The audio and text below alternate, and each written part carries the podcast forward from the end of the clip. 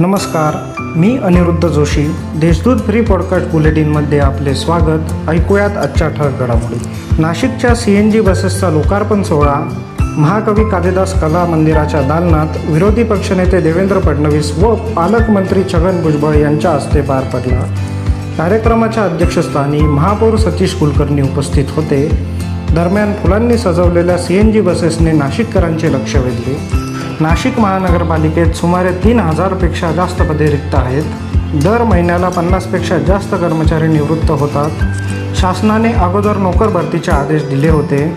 मात्र नंतर सुधारित आदेशात फक्त अत्यावश्यक सेवेतील पदे भरायला सांगितले.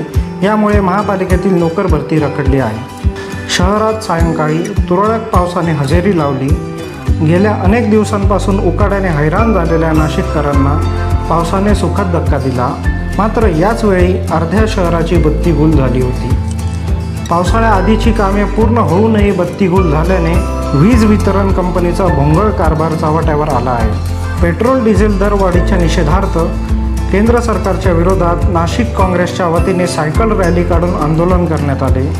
केंद्र शासनाने पेट्रोल डिझेलच्या किमतीत त्वरित घट करून सर्वसामान्यांना दिलासा द्यावा असे निवेदन काँग्रेसच्या वतीने जिल्हाधिकाऱ्यांना देण्यात आले. चेन्नई येथील हेल्प द ब्लाइंड संस्थेकडून के टी एच एम महाविद्यालयातील अडतीस दिव्यांग विद्यार्थ्यांना तीन लाख ऐंशी हजार रुपयांची शिष्यवृत्ती प्रदान करण्यात आली.